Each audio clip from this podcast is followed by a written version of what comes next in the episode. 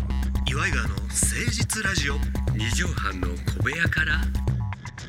こんばんは岩井川の井川修司です奥さんあなたの岩井ジュニアですあなたの岩井川の誠実ラジオ二畳半の小部屋からのお時間でございますが9月ももう終わりでございまあもうす9月終わりだあもう今年も終わりそうだねほんまやねあーもう言いたかないけどあとはいはい三ヶ月だねうんええそうですかそうでございます東北楽天イーグルスが球団創設9年目で初のリーグ優勝を決めた日あマークの時だマークが2013年「マー君神の子なんとかの子」言うて一番大事なところだよねそれあれなんつったんや不思議な子不思議な子、うんだから24連勝かなんかしたんですよマー君がああ俺でも知ってる、うんニュースで見たそうそれぐらいいまだに破られてないんじゃなあいれかさ、うん片やメジャー行ってさなうん高校野球の時はねハンカチ王子が結局勝ったわけじゃない、斎藤君ね斎藤そうそ佑う樹さそんうがそううんでさいその斎藤さんはもう引退なさって、今ユニクロの CM 出てはるけいどやいやそうねだからあのーこの二人に対談してもらいたいよねみたいね、うん、でもだからやっぱりこれは、うんこう人生のいたずらっていう感じして、うんうんすごいなんかドラマ感じるよねこのこれ優勝がこれしたの逆だったら違かった気もするし、あなるほどあーあの高校野球の時、うん投げ合いみたいになって、うんもしマー君の方が優勝してたらまた違う、うんいやそれあるよ。そうだろうね、俺はだから自分もうんやっぱりこの原動力になってるっていうのって、やっぱ優勝してないってことだもんね。まあ、悔しさであったあありそうそうそだから達成感なんてものを感じたら少し落ち着いてしまう、う。やっぱり部分があんのかもねやっぱ本当のスターはそんなことないんだろうけうんど。うんうんうんそうじゃない人間ってやっぱさその時のこの時ってさ全国中がみんな湧いたわけじゃうんわ来ましたな、すごかったよねお俺でさえ野球全然興味ない俺でさえやっぱりうん夢中になって見たもん、だからそのそういうのってさちょっと若鷹フィーバーとかもそうだけどあーあまあそうねちょっと虚しくなっちゃうっていうかねあそこはまた血を分けた兄弟やっていうのもまたドラマがあるし一応ねあの花田勝氏と私 LINE 交換してますんで、えー、はい、原田勝氏っていう呼び方やめてくれる一応まあ本あ本人に会った時は横綱と呼んでますけどあ花田勝氏もやっぱりああのそれ貴乃花の呼び方やからやっぱだからこれって自分の左右左右できない動けない、そうだねなんつうのかな宿命だからねそうそうそう、だかんんらそういうのってさ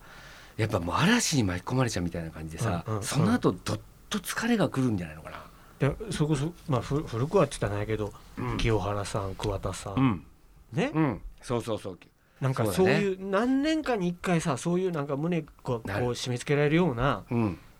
スポーツ界ね特なにる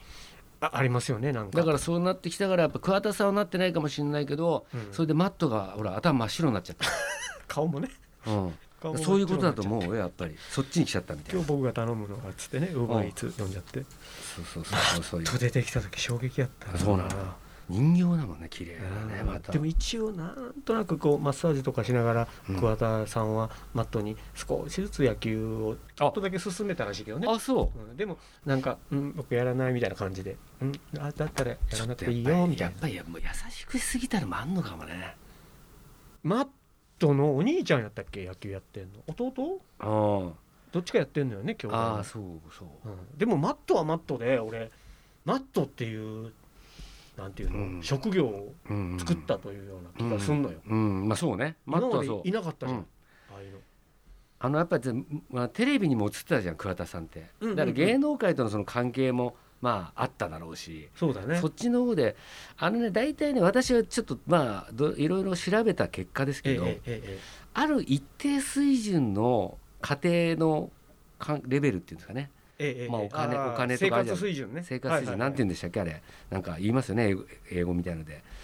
GNP みたいなそういうことを言うのありますよ ねそういうのそういうののある程度のまあに満たしてない限りははいはいはいあのー大体に二世二世タレントとかにならないですねあーはあはあはあはあはあなるほどあまあまあまあまあまあいますものすごい売れてない人の二世タレントってこれがね俺の予想というか、はいい、るのはいるんですよえ絶対で俺一人ぐらい会ったことあるし嘘ほんとほんとで本も当知らないだけなんだよ結局あのービッグボーイズの鍋さんの子供とかなってる局部的に鍋さんのところは知らんしなってないけどや私の知る多分娘さん限りよはあの要するに2世ですよ、うん要するに貧乏な家から私たちも生まれていはるいからはいあはいはれいだはいよはいはい2世のその全く世に出てないのだからお父さんも出てなけりゃ息子も世に出てないっていう人は意外といるのよ俺らが嘘知らないだけでで俺は俳優業をたしなんでいたからうん以前それこそ俺と同じ程度のワンシーン一言ぐらいのセリフしかない方にうんお話聞いたらお父さんが俳優さんであ本当あそうなんですね失礼しましたなんつってババって調べたらその人も全然知らんねんそういうののさんま御殿みたいなの 見たいな私はどっちもそうに出て世に出てないだってそれが本当のチャンスじゃないや本当そうだよね いねうん親子高だよね、そううんうんうん、あとね一応今ね自分でね映画とかまあ見たいなと思ってるのは、うんうんうん、再現部位の人の人生っていうのみたいなああ再現部位のこ人の人私よもう見るななんていう人そのおるもんねそうその人たちって絶対仕事やってんだよね本当の、うんうんうんうん本業みたいなのあって、うんうんうんこういう役者の会社みたいに登録しててっていうのがあるんだけどうんうんあのさしたまに有給使って休んでやるじゃん死ぬほど待たされんのよあれ本当ちょっとかかわいそうって言ったらないけど、まあ、好きでやってらっしゃるんだからねで家で寝てる方がいいじゃんいやそれはダメよあな何をたいや草野球行く人に家で寝てろって言ってんのと一緒やからそれ好きで行ってるんだからその人たちはいや草野球は待たされないじゃん別に楽しいんだもんその待つことさえも現場に行って自分がそういうところであと草野球は遊びだから、まあねギャランティーは発生してないけど、ね、これ仕事だからなんだったらこれで飯食いたいって思ってるのよ草野球の人間がプロ野球でまあ飯プ食いロたいはわけ目じ指ゃないしてないけどそうだからそれは全然大きく違う俺だって別に買い物行くしさでも考えようによっちゃよ、本業があって趣味で有給使って行って散々待たされてっていうのが自分の趣味やとしたらすごいいいやんお金ももいらえやそれでいやいやオンエアでカットされたりしてんのそれでうんほんで映画とかでもうわ映ってないとか、うんそれでえっ、と思うやんこの悲しみたるこ っやちはねそんなのって何もすい本当に大変ですねとかしか言えないわけじゃ んかける言葉がかける言葉がそんなのかけていらんのよ本人たちは楽しいんだからだからその時満足してんだからっあそうなのかな、うん俺だからそれがって思う俺はっ俺いやそれは俺は聞いたことないから分かんないわけじゃんそんなのって。っていうかそジの時にそれをョニオさんの言う通りやったらそんな人たちいなくならなきゃおかしいやんか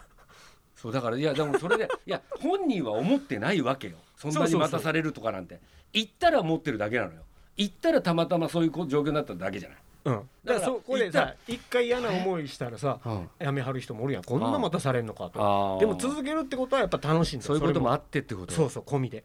であー俺が見てた感じやと、再現部位じゃないようん再現部位じゃなくてエキストラの人たち、うんうんうんエキストラの人たちってエエキキスストラ内でトラいるねコミュニティみたいなのがあるわけうんああいやあるこの間どこそこの現場でもお会いしましたよねとかなんかこう俺和ある気あいあいとやってらっしゃるのよ俺だからエキストラじゃないけど空耳アワーではそう だった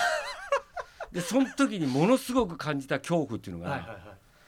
俺ここにいたらまずいとああ思なるっほどなるほどうん女優さんはねそのためっちゃくちゃよかったそれ上を目指してらっしゃったからそうそうそそうれそう意識の問題だろうねあとすごいもう一個だけあったのは「うんあの M ステ」のスーパーアリーナって最後におうおうおうおうあの「M ステ」の特番の最後そう特う番んクリスマスやるんだけど、うんその時に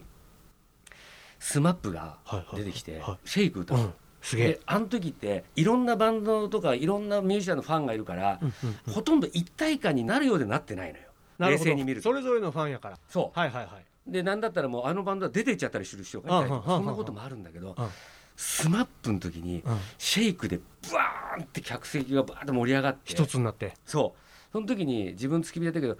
草薙君とうんうんか、うんなんかそのまあ中居君とかこう近くに「いいとも!」とかでうんうんうんいたりするから、そうだねその人間がこんな人を沸かせてるんだってスターやスターと思った時に、俺付き人でウエストポーチつけてたのよ。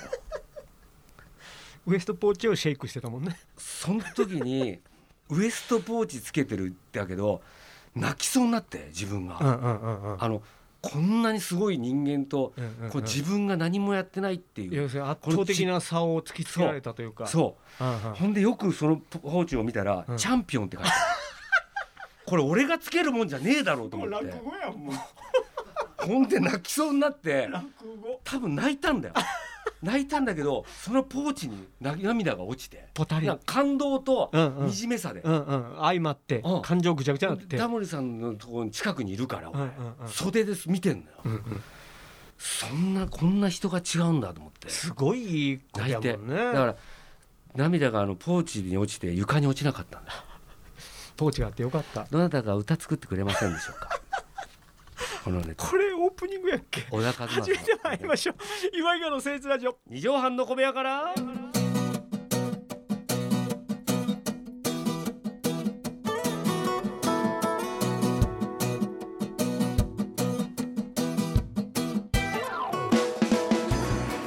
この番組は都内防止のとある2畳半ほどのスタジオから週の初めの月曜頑張った皆さんにイメージを変えるから踏ん張っていただくために岩井川が誠実にお送りするとってもナイスな番組です岩井川の誠実ラジオ二畳半の小部屋から